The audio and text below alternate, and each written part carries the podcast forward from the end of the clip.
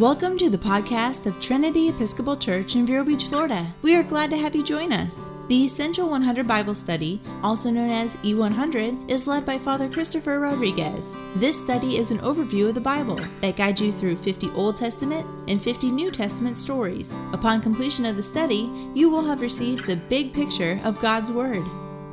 You have in front of you the text for today, and the 50 Old Testament and 50 New Testament texts. The whole point of the E100 is to paint what I'm going to call a meta narrative. Anybody ever heard that before?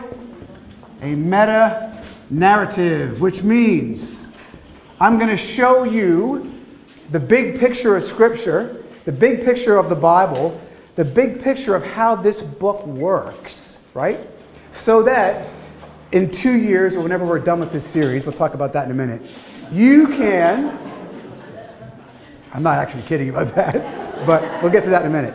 You can, someone can say, hey, let's read out of 2 Kings chapter 14, and you might not know what it says, but you'll know what it means. You'll know where it fits in this book. Does that make sense, everyone? Because how many of you have ever tried to read the Bible before? Right? Okay. You might get, you'll get to Genesis, no problem. Exodus, no problem. Deuteronomy, no problem. Leviticus, it's a crash and burn, right? People pretty, but that's because you don't know how to read it. I mean, not how it works. There's a structure to this book, and I'm going to show that to you. And then the, the meta narrative I'm going to teach you, and you're going to hear me say this over and over and over and over again, so you might want to write it down, is the following meta narrative that this book teaches. You ready? You ready? It's going to work like this creation, and I know my handwriting's bad, so no cat calls. Creation, uh, fall, okay, redemption,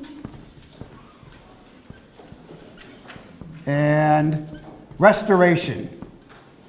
You're going to hear me say that over and over again, okay? Let's read it through again. Creation, fall, redemption, and restoration. Does that make sense?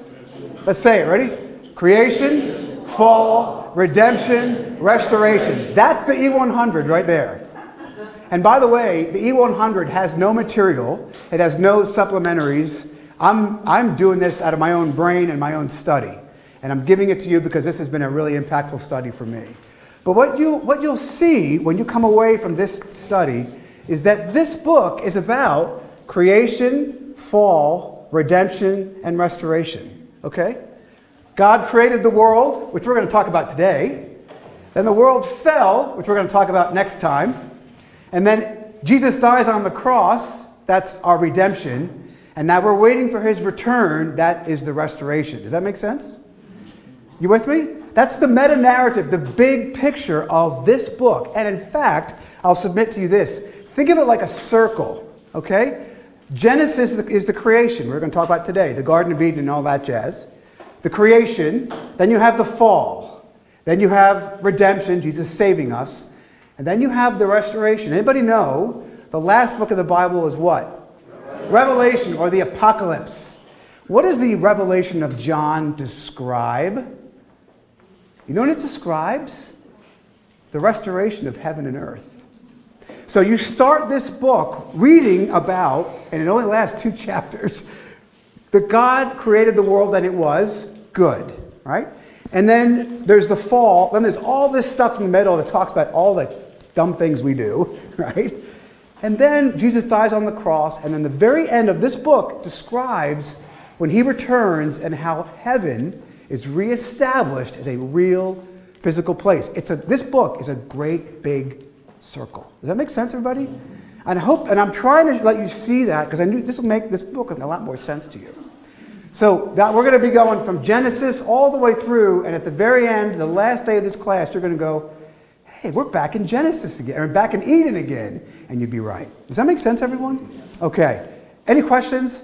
We're going to move fast tonight. So if I'm, if I'm confusing you you can't hear me, throw a flag. Otherwise, we're going to move on. So, you, so far, so good? All right. So, um, let me just say a couple quick things, too. I believe, and I didn't always, but I do now, I believe this book is the Word of God. I believe it is how God communicates to His people, and I believe it is the way through which revelation, God telling us about Himself, tells us, okay? And we'll get into why that is and why I believe that. Um, let me ask you a question. If you could have access to information that described the world, God, yourself, and everybody around you with complete accuracy and complete understanding, would you buy the book? Wouldn't you? Okay.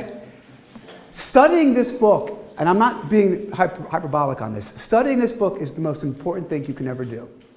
Because it'll teach you about how the world works according to God and not according to the press or whatever. How does the world work? How did God design it to work? How did God design you to work? And what is the solution to the problem? Does that make sense, everyone? So this studying this is not boring. It's confusing if you don't know what to do, which is why we're here. But if you believe this is the word of God, and if you don't now, you will by the time we get through it. Studying this book is the most important thing you can do in your life. I believe that to be true. Some of you do, some of you don't, but you all will when we're done. okay? Uh, so we're gonna the the uh, the E100 is 50, 100 texts. We're gonna some weeks like this week we're gonna do one chunk of reading. Some weeks we're gonna do two chunks depending upon where we are. We're not gonna do 50 weeks in a row because you and I would all be burned out. So I think what we're gonna do is we're gonna have this class weekly until Thanksgiving. Then we're gonna put it on hiatus until January and pick it back up again. Is that a deal? I'll give you. I wanted to have a conversation about that with you before we uh, started. And we'll provide the text for you, and then we're going to sit down and work our way through. This, this is being videotaped at the request of a lot of people who couldn't be here. It'll be on our YouTube channel on the website. So, Chris Heiser, thank you, Chris, is back there videotaping. And, um, and I'm going to invite you once more to bring a friend with you. Is that a deal? We got plenty of room, almost. So, so today we're going to be looking at Genesis chapter 1, verses 1 through chapter 2, verses 24. And what we're going to look at is the creation of what? Ah, okay, what else? Man, what else? Animals, what else? Plants, creeping things. The translation, we're going to get to that tonight. Heavens and the earth. We're going to talk about we're going to talk about God's action and the first thing he does. Let's let's begin. All right. So you got y'all ready with me? Y'all got a Bible or a paper with you? The papers are used. Write on them. Take them with you. Bring a Bible next week if you are so inclined. We're going to walk through this chunk by chunk. And by the way, I mean just before I begin, say one quick thing. Um, we're not going to go real detailed into this. When you study scripture, it's like peeling an onion. You could spend 20 years in the first chapter of Genesis. You really could. I'll give you an example. Were any of you here for my four weeks with Phil Bible study? A few of you were. Philemon is the shortest book in the New Testament, 20 verses, one paragraph. We spent four weeks on it, and when I went to do it, they said, You can't spend four weeks in Philemon. And I said, You wait. And those of you who were there, you know that by the end of the four weeks, they're like, we want to go deeper. It was, I told you. So the point is, I'm giving you a 40,000 foot view. It would be great to dig in deep, but we're not going to do that because it's just a matter of time. So I'm going to cover some sort of general things as we work our way through. Again, with special focus on the meta narrative idea. Everybody with me? Any questions? Is it too warm in here? Okay. Maybe we could hug that down a little bit, Father, if it's. Uh, are you? Okay, well. Are you guys comfortable or not? Yes or no? Who wants to? Okay, it's fine. You can leave it the way it is, Father. All right. Let's begin. All right. Here we go. You ready? In the beginning. Let's stop there. In the beginning of what? God created the heavens and the earth. I'm going to stop there. This is a gigantic, gigantic point. The Bible makes this. For, now, let me back up a little bit. Genesis is written in a context, right? And the context is Moses, the author, which we can get into sometime maybe. Moses, I believe, was the author of the Pentateuch, the first five books of the Bible. I believe he wrote it. He was not there, obviously, but he, either through divine inspiration of the Holy Spirit, it was given to him. In the beginning is an incredibly profound statement. And it's a profound statement if you remember that Moses is writing in a context, right? All writing is contextual, right?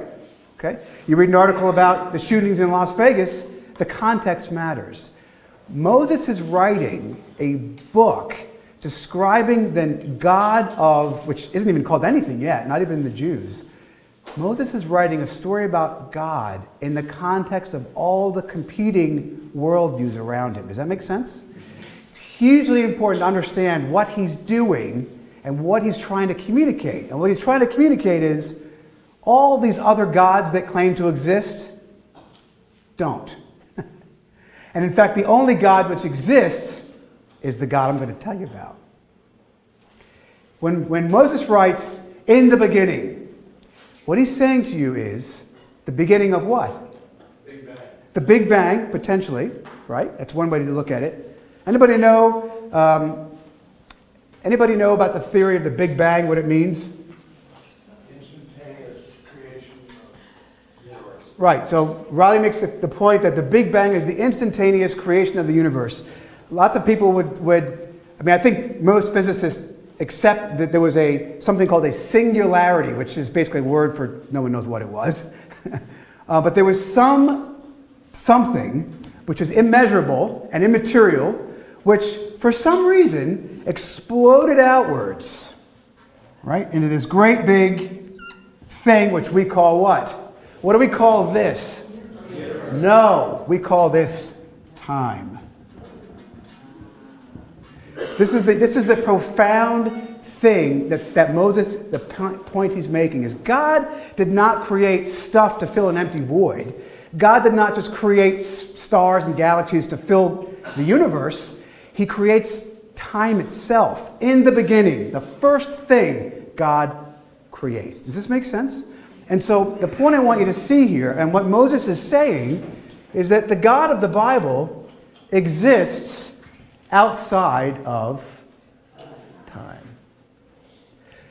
So, the, so what he's saying, Moses is saying, in the beginning, God created, and he says here, the heavens and the earth. That is a Jewish way of saying everything, including time itself. And that is a crucially important thing because people will say, What was God doing before the creation?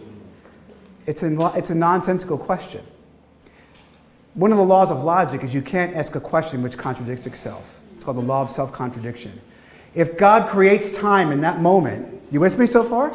That means he is outside of it, but as we're going to see, he intersects with it. And that he creates everything which then rolls forward. Does that make sense, everyone? It's a profound statement. And what God does is he creates. Why? Why did God create?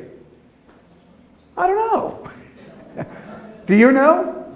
I don't know, because he wanted to. He's a, he's a God who delights in creating things, but he just chooses to, and he doesn't tell us why. The point I want you to see here, it's crucially important. God exists not outside, God exists outside of time. You, you and I are all in it. And we're going to talk about this later with the fall and heaven. It'll make a lot more sense if you remember one thing that God does not exist in time. He does intersect with it, but he exists outside of it. Put it this way right now, God, right now it is 420 on October the 5th, 2017, right? Right now, God is, in manner of speaking, at my birth, at the creation of the world. He is right now at my birth. He is right now intersecting with October 5th, 2017. He is also right now at the end of the creation. Does that make sense? You want to know why? He's not bound by time. He's atemporal. He's outside of it. Hugely important point. Every other worldview of every other God that existed in the time which Moses writes, those gods all come into being once the universe is created. In other words, what Moses is saying, and it's a ridiculously audacious claim, is my God's bigger than your God. And not only that, my God created all this stuff, and he created it ex nihilo, out of nothing. You with me? Okay, now, God created the heavens and the earth. The earth was without, without form and void. Darkness covered the face of the deep. and the Spirit of God was hovering over the waters. This expression here, without form and void, darkness was over the face of the deep. Um, how many of you know anything about Jewish maritime, ancient Jewish maritime history? There is no such thing. There's no such thing. That's right, that's right. In the Jewish mind, okay, formlessness and void basically means unstructured. God just creates, whether you call it the Big Bang or whatever, creates stuff with no, fo- no function and no form. And not only is there no function and no form, it's deep and what? Dark. If you are a Jew, darkness and water are absolutely terrifying things. And let me ask you a question. Anybody here ever been uh, on a boat at night in the dark when it's stormy? It is completely terrifying. Why? You can't see and you can't control it. And if you stay for the hurricane, I did. and the wind is blowing and it's 2 o'clock in the morning and there's stuff hitting the house and you're afraid of tornadoes and you look out, you can't see a thing. It's, and it's dark. It's terrifying. What I want you to see here is what, what Moses is saying is God creates everything. It's terrifyingly unstructured, and then he forms it. How does he do it? What does he do? And the Spirit of God was hovering over the face of the water. And God said, right? Let there be light. God just begins to create. And he does it in an important way. Here's why. Spirit of God is a Hebrew word. The word is ruach. And it means spirit. It means, we find out later, the Holy Spirit. It also means breath. So if you notice something in Scripture, you will see God and Jesus breathing on things to create them. We're going to see this with Adam in just a moment. The breath of God, listen to this, biblically speaking, the breath of God is formative, it creates structure, it creates goodness, and it creates, we'll see in a minute, life. This word Spirit of God can be translated as wind, breath, spirit, you name it. As a Christian, we would say that's the second person of the Trinity, right there in verse 1, verse 2, the Holy Spirit. Okay? With me? Okay. Any questions on that? But I, one thing to see, though, the fact that God is creating stuff just by his breath, just by speaking, is a, in the context of the first of the ancient Near East, a radically strange, bizarre, countercultural idea. God is not some uh, human semblance amongst people. He is the guy who just creates it all. Okay. Um, and then I want to go through this. Now, you all know this. You all know these. And God said, "Let there be light," and there was light. And God saw that the light was good. That is crazy talk. What I mean by that, not that it's crazy talk from Scripture. If you are in the in the ancient Near East, everything in the created order was not good. It was what? In fact, even in in Jesus' time, in the Greek in the Greek worldview, matter and physical stuff is bad. You can't say that some light is good, or bodies are good, or stars are good. How are they good? They're just pieces of rock. They're particles. Ah, are they? If you understand that creation is not just there, but it's good, what does that lead you to do? What do you want to then do? If you see that God, has structured it and ordered it and made it good, what do you want to do? You want to take care of it and you want to study it. Anybody who said science, I, I taught scientific method in graduate school, science requires us to believe that matter is real and repeatable and, dare I say, good, worth study. It's a radical idea in the history of human thought, but the Bible lays it out that it's good. You with me? Okay, we're going to go through this part pretty quickly. God said, Let there be light, and there was light, and God saw the light was good. And God separated the light from the darkness. God called the light day, and the darkness he called night. And there was evening and there was morning the first day. And how many days are there in creation? Six. And on the seventh day, what happened? God watched football. That's what I do. Now, people get hung up. I'm going to talk about this briefly. People get hung up on, because you'll see, there's light and darkness before what? The stars and sun are created. Does that make sense? People get hung up on this. Let me give you something very insightful that will help you understand what Moses is doing. Moses is writing something he claims to be historically true. Okay? Anybody who says that the book of Genesis is a narrative or a fable or a, uh, um, uh, I don't know, uh, made up, an allegory or a legend, you can say that, but the way that it's written is written as historical narrative. Now, we're not going to get into this young earth, old earth debate today, although it's a good, it's a good debate. But Moses writes this as historical narrative. He writes this as if he's not writing a legend. This is not poetry, it's not embellished legend. It is actually, he's writing it as factual. But if that's true, then how do you get light before the sun? Okay? Let me show you something. The Jews love to do this in the Old Testament and even in the New Testament. They take te- ideas and they structure the ideas in a way, it's called a chiasm if you're interested. Remember, the scriptures were always memorized. What do you have to do if you want to memorize something? You got to make a rhyme, right? Right? Remember when you were, uh, what? Uh, you, know when you're trying to memorize stuff? What's, what's that memory, the, the one about uh, April, uh, memorizing the number of days in a month? Um, okay, right, right, you got it, right?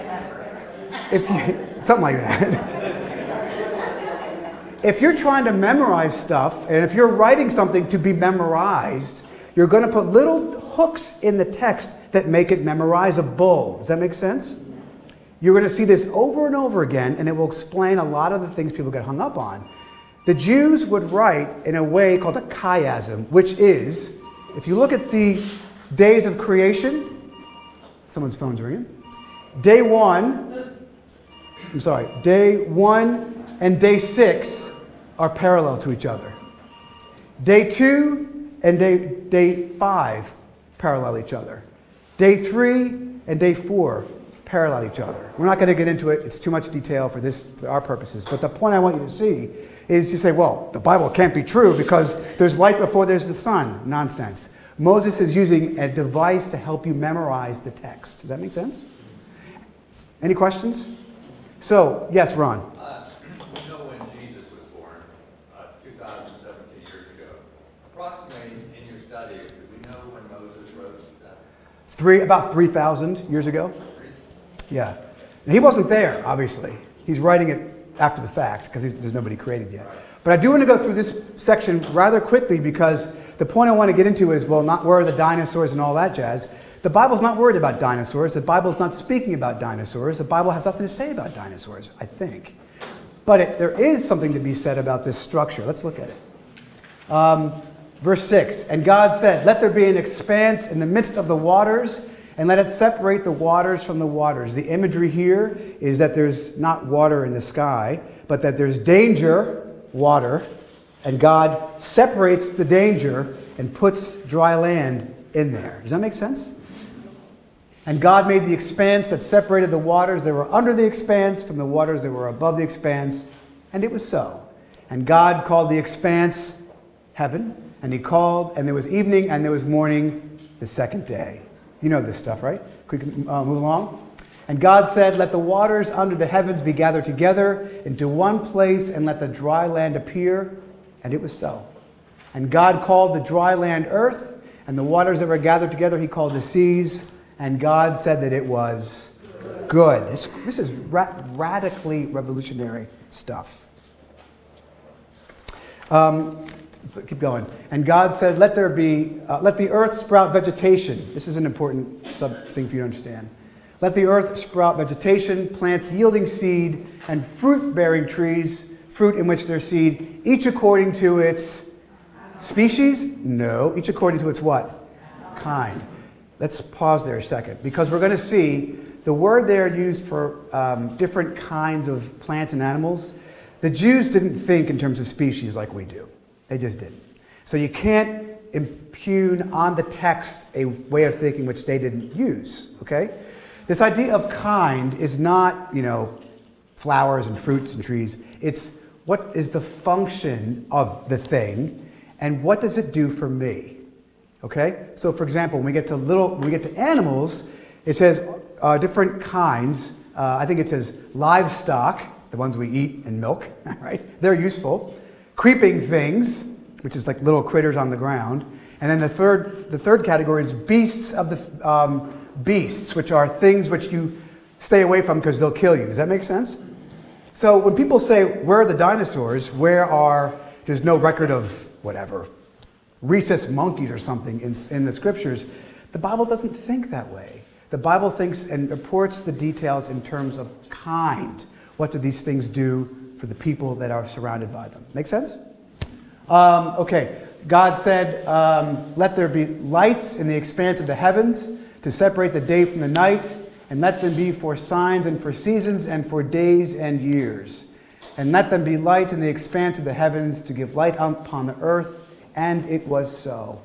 Let me stop there and point out something else Moses is doing here, which is, again, um, extremely countercultural and probably would have gotten him killed.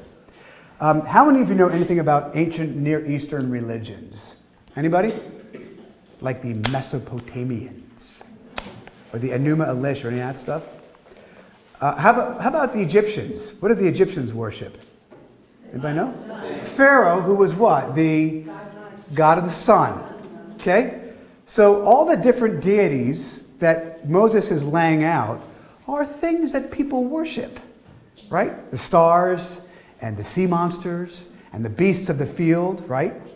These are things and idols that people would worship in the context of where Moses is writing this book. And so Moses says, no, no, no, no, you got this wrong. These aren't gods at all. These are things which God, the real God, spoke into existence. Therefore, you're wrong. are you with me on that? When you read this Genesis material, you have to read it. It's basically Moses writing a polemic, in, in a sense, separating the Jewish God, the true God, Elohim in this context, from all the other gods surrounding them.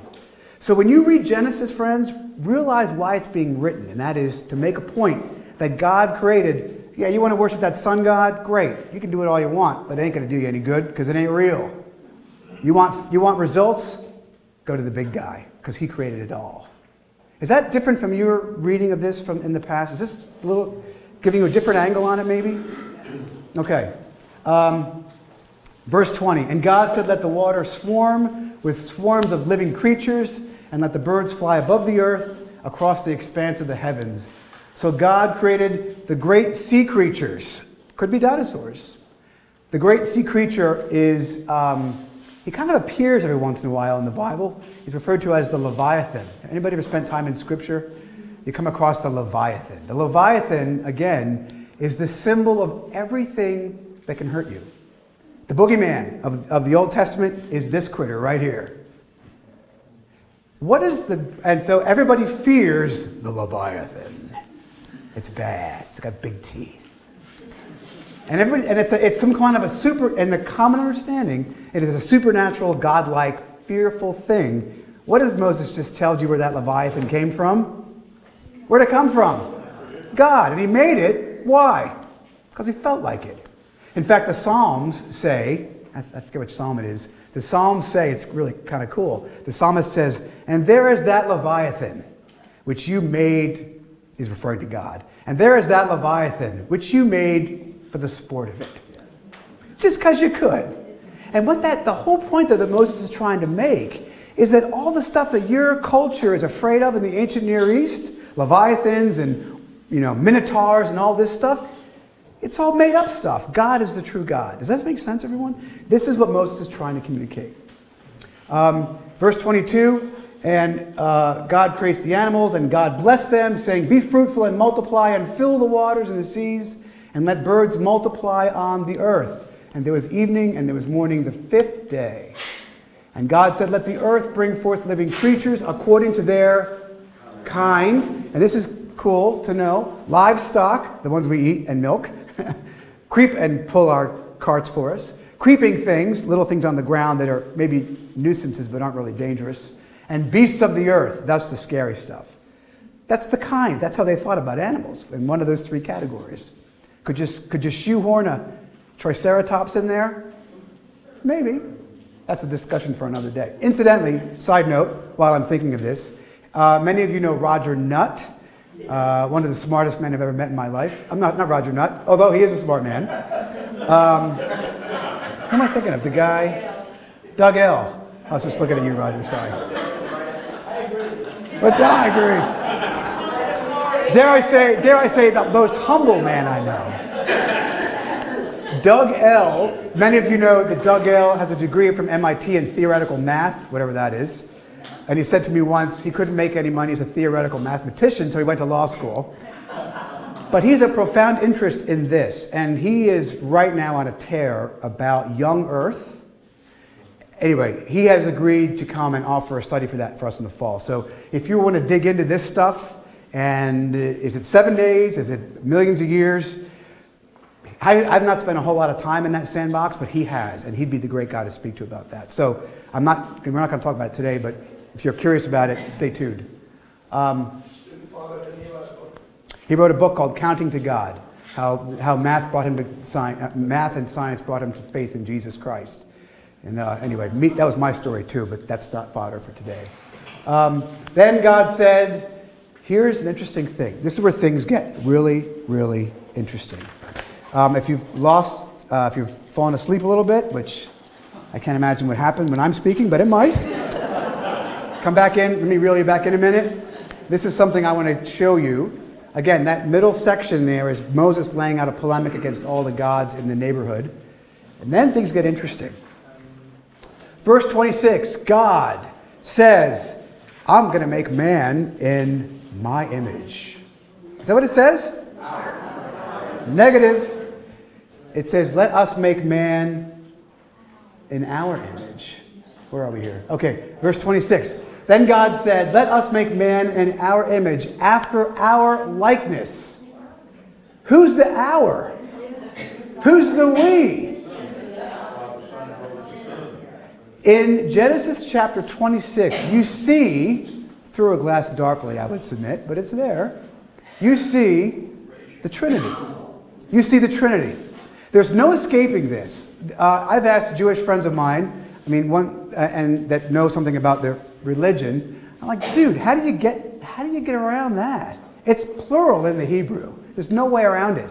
And they said, well, it's the royal we. Well, yeah, except maybe, except it takes a step further and says, we're not just going to make him, and we're not going to, not us make him, the royal we. It says, let us make him in our image. Does that make sense? It's an us and an our. I'm not splitting hairs here. I'm actually trying to show you something crucially important about you and me and me and your faith. You see, even back in Genesis chapter 1, verse 26, the first page of the Bible, you see a reference to the Son and the Holy Spirit. Right? Jesus picks this up later, which we'll get to. And then there's something fascinating. God says here, this is a crucially important thing. God said, Let us make man in our image. How many of you know anything about American history? Right? A little bit. American history. What does the Declaration of Independence say about why you matter as a human being? The Declaration of Independence says, You are enabled by your Creator with certain inalienable rights. Among them are life, liberty, and the pursuit of happiness. Oh, yeah? Prove it. This is an important, I'm not, I'm, I'm being a little funny here, but I mean this. This idea that human beings are made in God's image, and therefore, both a Jew and a Christian would say human beings, whether they're Christians or not, have intrinsic value because they're made in God's image. Does that make sense? Our entire legal system is based upon that premise. And as you as we move further and further away from that premise, you are going to see, I'm not going to do politics, but I'm making an important point because it's in the Declaration of Independence. As we move away from this idea of man being made in God's image, you will lose a basis upon which to base human rights. And if you don't believe me, read Friedrich Nietzsche. That's what he did. He took away, he said, Frederick Nietzsche was a 19th century uh, German philosopher. You know the guy, God is dead? Ever heard that expression? There's a great bumper sticker I saw once. It said, God is dead, Nietzsche. And then it said, Nietzsche is dead, God. well, that's pretty funny. But if you take away a person's being made in God's image as the source of their value, if you remove God from the picture, then how do you determine who's right and wrong? You want to know what? I'll tell you what Nietzsche said. This is an important thing for you. You think Genesis doesn't matter? It matters. You know what Nietzsche said? He called it the, there's a German word for it, which sounds very imposing, but I don't know what it is. The will to power. So what Nietzsche says is get rid of this God mumbo jumbo, get rid of this made in God's image stuff. This is all fairy tale, baloney. You get rid of that, and you are left with okay, well, then who's right and wrong? And you know what Nietzsche said? The person who's right is the person who can enforce their will.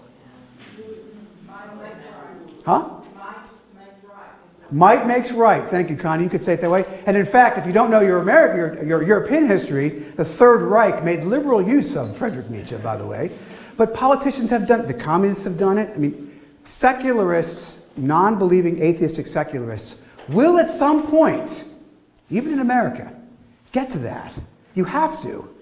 If you remove God from the equation, if you remove the fundamental worldview that we are made in God's image and therefore have value intrinsically, if you take that away, someone's got to decide who gets health care. Health care. Someone's got to decide who gets uh, money for what. I want you just to see the important ramifications of this. Uh, Genesis chapter 1, verse 26 and following is hugely important for you and for our culture. Does this make sense, everyone? Okay, I want to move. Any questions or comments on that? Anybody? I don't want to get into politics, but it's, I guess it's, a, it's, a, uh, um, it's an important point. Uh, so God created man in his image. In the image of God, he created them. Male and fa- female, he created them. Do you see that? There's two stories of this, but they're actually, it's more like a general expression and then, and then an elaboration we're going to get to in a minute. God created man in his own image. Can I ask you a question? If, why didn't God just say, I'm going to make him in our image and it's just one dude. Why wouldn't that be the case? Because already we see God is a plurality, right? He is at least, he's, he's an us. So when God creates mankind, he doesn't create a he. I mean, he does, we'll get to that in a second. He creates a he, but then he, to make it fully in God's image, he has to create a what? A them. Does this make sense? The point I want you to see is and Paul picks this up, which we'll get to later. Paul says that marriage between a man and a woman is reflective of the unity between Christ and his church and reflects the Godhead. Does this make sense? This is pretty heady stuff. But the point I want you to see is God is saying that he creates men and women as a plurality, as a way to live in harmony with each other. And we're going to get to the, the rib stuff in a second. God blessed them and he said to them, Be fruitful and multiply, and fill the earth and subdue it, and have dominion over the fish of the sea, and over the birds of the heaven, and over every living thing that moves on the earth. Dominion means you and I have been deputized to care for this. Okay? He gives he doesn't say he didn't say exploit. He said, have dominion, care for this thing. And I want you to notice something important. It's implied, but it's hugely important. God is delegating authority to us. He does not delegate that authority to angels, He delegates it to us, to people. Um, and God said, Behold, verse 29, I've given you every plant yielding seed that is on the face of the earth and every tree with seed in its fruit, you shall have them for food. Have at it. Enjoy it. And to every beast of the earth, and to every bird of the heavens, and to everything that creeps on the earth, everything that has the breath of life. Where am I here? I've given every green plant for food, and it was so. And God said, every, God saw everything that He had made, and behold, it was very good. He's happy. Once mankind is created, it's good until God made you and I, and then God says, it's really good. And interestingly, Hebrew does not have a superlative form. It's why you see re- repetition frequently in, in Hebrew in the Old Testament. So, very good means it's as good as it could possibly be. And what God is saying is it's as good as it could possibly be because you and I are in it.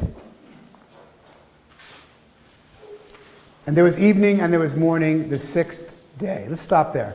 Um, any questions? Comments? Am I going too fast? Okay. Yeah. That's a good question.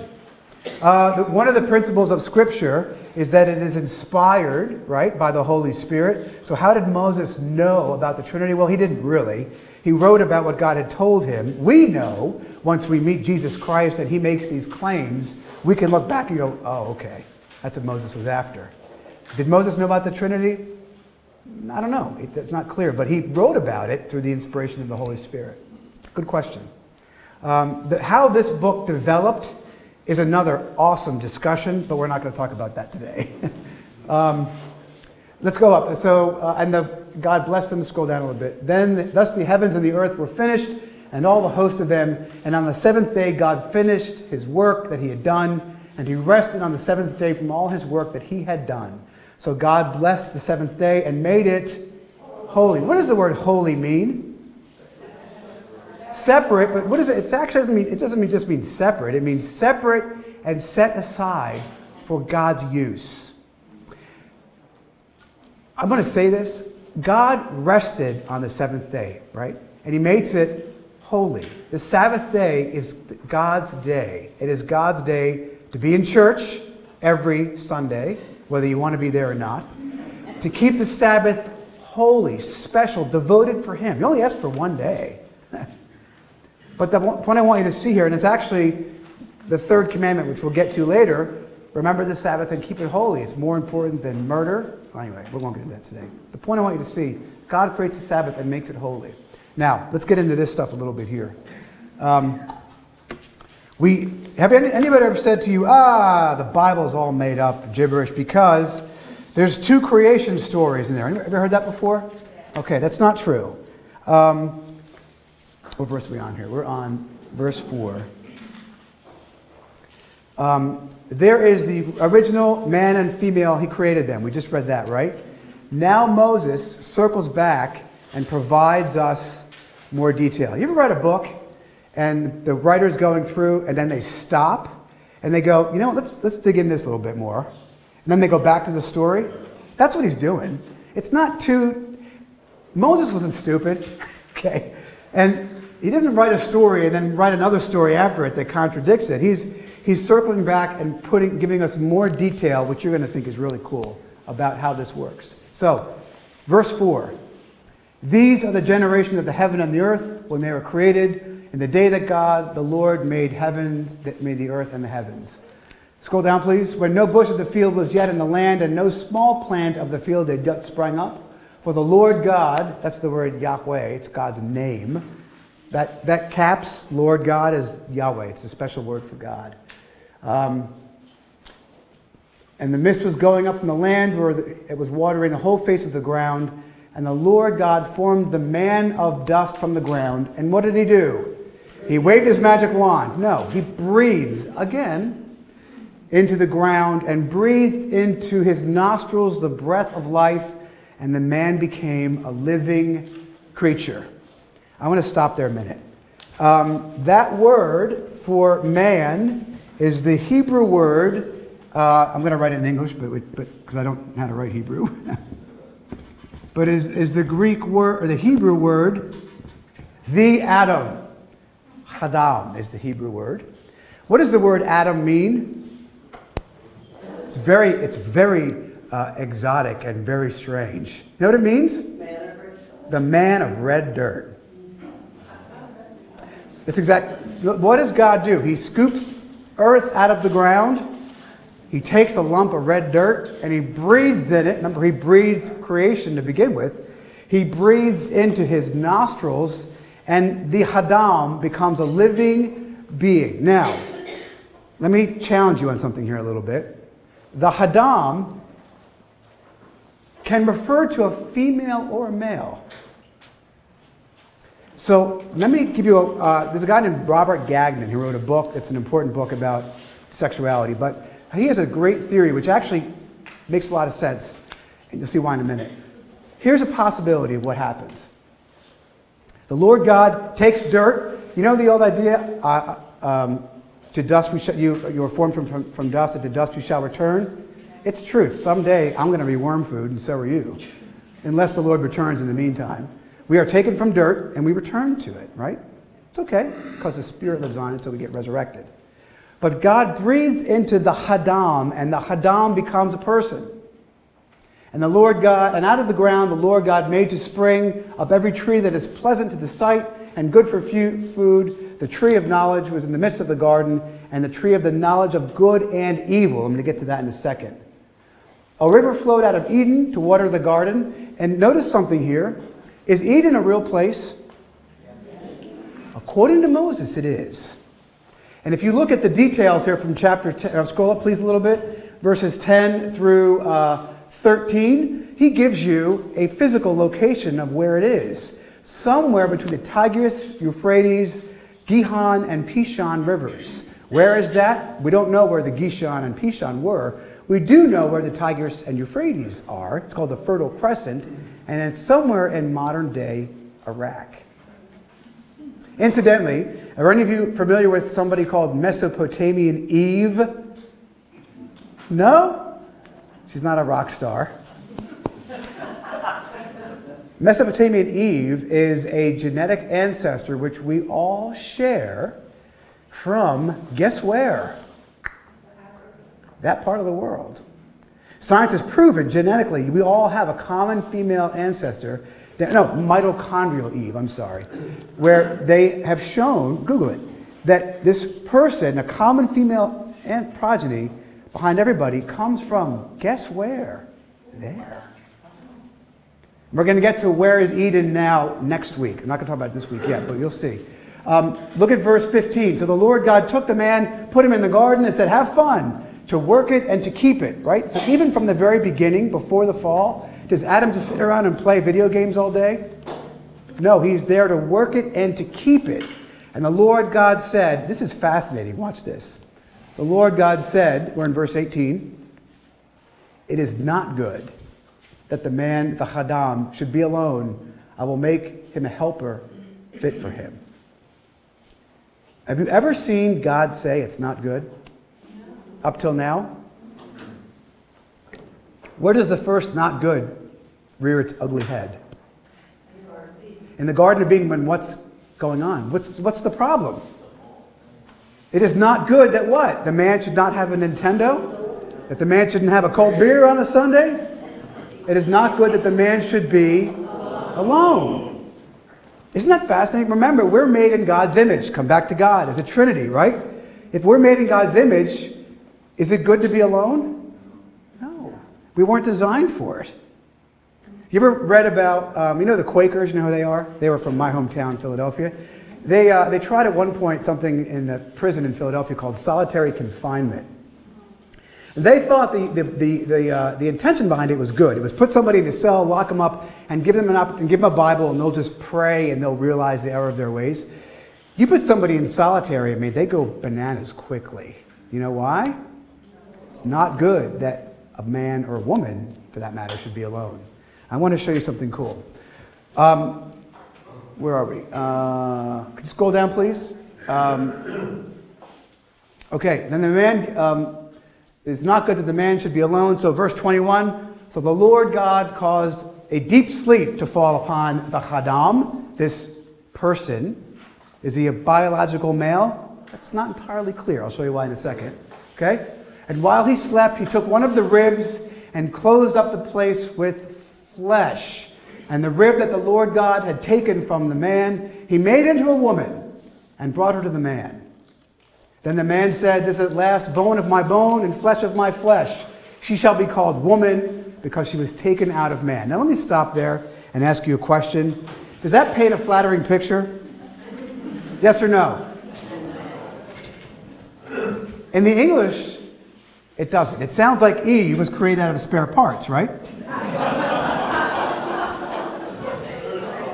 This is where this is where a knowledge of Hebrew is extremely important. Here's why. This word for, uh, how many of you learned as a kid? Um, and I'm not dismissing it, I'm just giving you another way to look at it, which actually will I, hopefully open your eyes a little bit. Um, when you learned as a kid that God took a rib from Adam, kind of made him, put him in, you know, anesthetized him, put him to sleep, cut a hole open, took a rib out, and blammo, out came Eve. That's what we learned, right? Let me submit this to you. This is the Hadam, right? The person of red clay. What if it worked like this? What if the word for rib in Hebrew can also be translated as, can you read that? Side. Because you know what? It can be. The word for rib and the word for side are the same word in Hebrew. Why it's translated rib is a very good question. But you could, you could say this that God, you could exegetically, linguistically defend this, which is what Robert, Robert Gagnon's idea is. Here is the Hadam, right? Who knows what he looked like, or, he, or it looked like. And God takes the Hadam and doesn't pull a rib out and make Eve. Instead, he takes the Hadam and splits him in a side. You with me? And now you have what? Two sides, if you will. Again, this is a little metaphorical, but the idea is there. Does that show you uh, that a woman is spare parts? It shows you that a woman and a man are equal. And what are they? Two halves of whole. Remember, we're made in God's image, right? God is a multi. God is the three in one. Jesus, the Father, the Son, and the Holy Spirit are all God. They don't lack anything, but they're also one God in three, right? What, what Gagnon would argue in his book, and I think he's right, and I'll tell you why in a second. He would argue that not, it's not that Adam is, or Eve is being made out of spare parts, but rather what God is doing is taking the Hadam, this person is of red dirt, and splitting him in half and creating two halves. Does that make sense? And the reason I believe that to be true is because later on, Jesus says, and he actually quotes Moses when he says this when a man marries a woman, the two shall cleave together, and the two shall become what? One. One. So is Eve spare parts? No. Eve is, and what is what is what is Adam? Now Adam would be a male because now there's a female. Whether or not the original Adam was a biological male is an open question. It's another matter. But I'll submit to you this: it fits the facts. This is at last bone of my bones and flesh of my flesh. She shall be called, be called woman because she was taken out of man. And I'm going to wrap up with this. Therefore, what does he say? A man shall leave his father and his mother, his security, and hold fast. It's the word cleave. When you the word for split, the opposite of the word is to cleave. Does that make sense? He will cleave to his wife through sexual union, and the two shall become one flesh. Right? And look at this last line. It's crucially important. Then I'm going to take a few questions. And the man and his wife were both, listen to this, it's profound, were both naked, and they were not ashamed. Let me stop there and ask you um, Is there any embarrassment in the Garden of Eden before the fall? Is there shame? No. Is there joy? Yes. Is there happiness? Can Adam and Eve talk to God directly like I'm talking to you right now? Yes. And they stand there buck naked and they're not ashamed. We'll see next week when Adam and Eve fall, right? How does God know? It's kind of a play on words. He says to them, they're hiding, they cover themselves. And he said, this is profound to me. God says, if you can picture God in his pastoral, loving, many of you are parents, right? Why did you drive the car through the garage door? Why did you do this? I warned you about this. Who told you? And God says to Adam and Eve, He says, Who told you you were naked? In other words, who introduced shame to you? That's not the way I created you. This is so important, friends, to think about this and pray about this because this is what we were created for, right? Not the world we have now. Any questions? Is it getting warm in here? We're going to get to that next week. Did God create the devil? No. We'll get to that next week. So, um, any questions or comments, real quick? I'm going to try to keep these to an hour. Um, Anybody have anything? Is, are you guys warm? A little bit. It's getting warm. I feel this too. What's that? I'm just moving around a lot. Yes.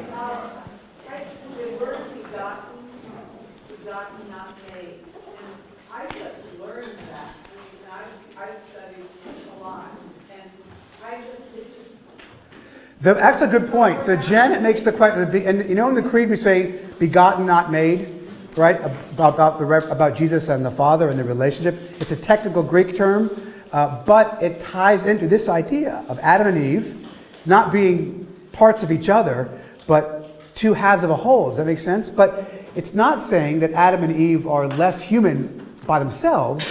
It's just, it's kind of like human, Adam and Eve marriage reflects God's relationship with himself. Does that mean it's crazy? It's wonderful theology. And it's, it's really powerful. Anyway, so think about that this week. And in fact, I'll submit this to you. Let's boil this down to it as a pastoral matter. Many of you are married uh, or dating or whatever. Um, can, I have, can I give you a little pastoral advice here, a little one on one? Because my wife and I, we never fight, but I know you all do. And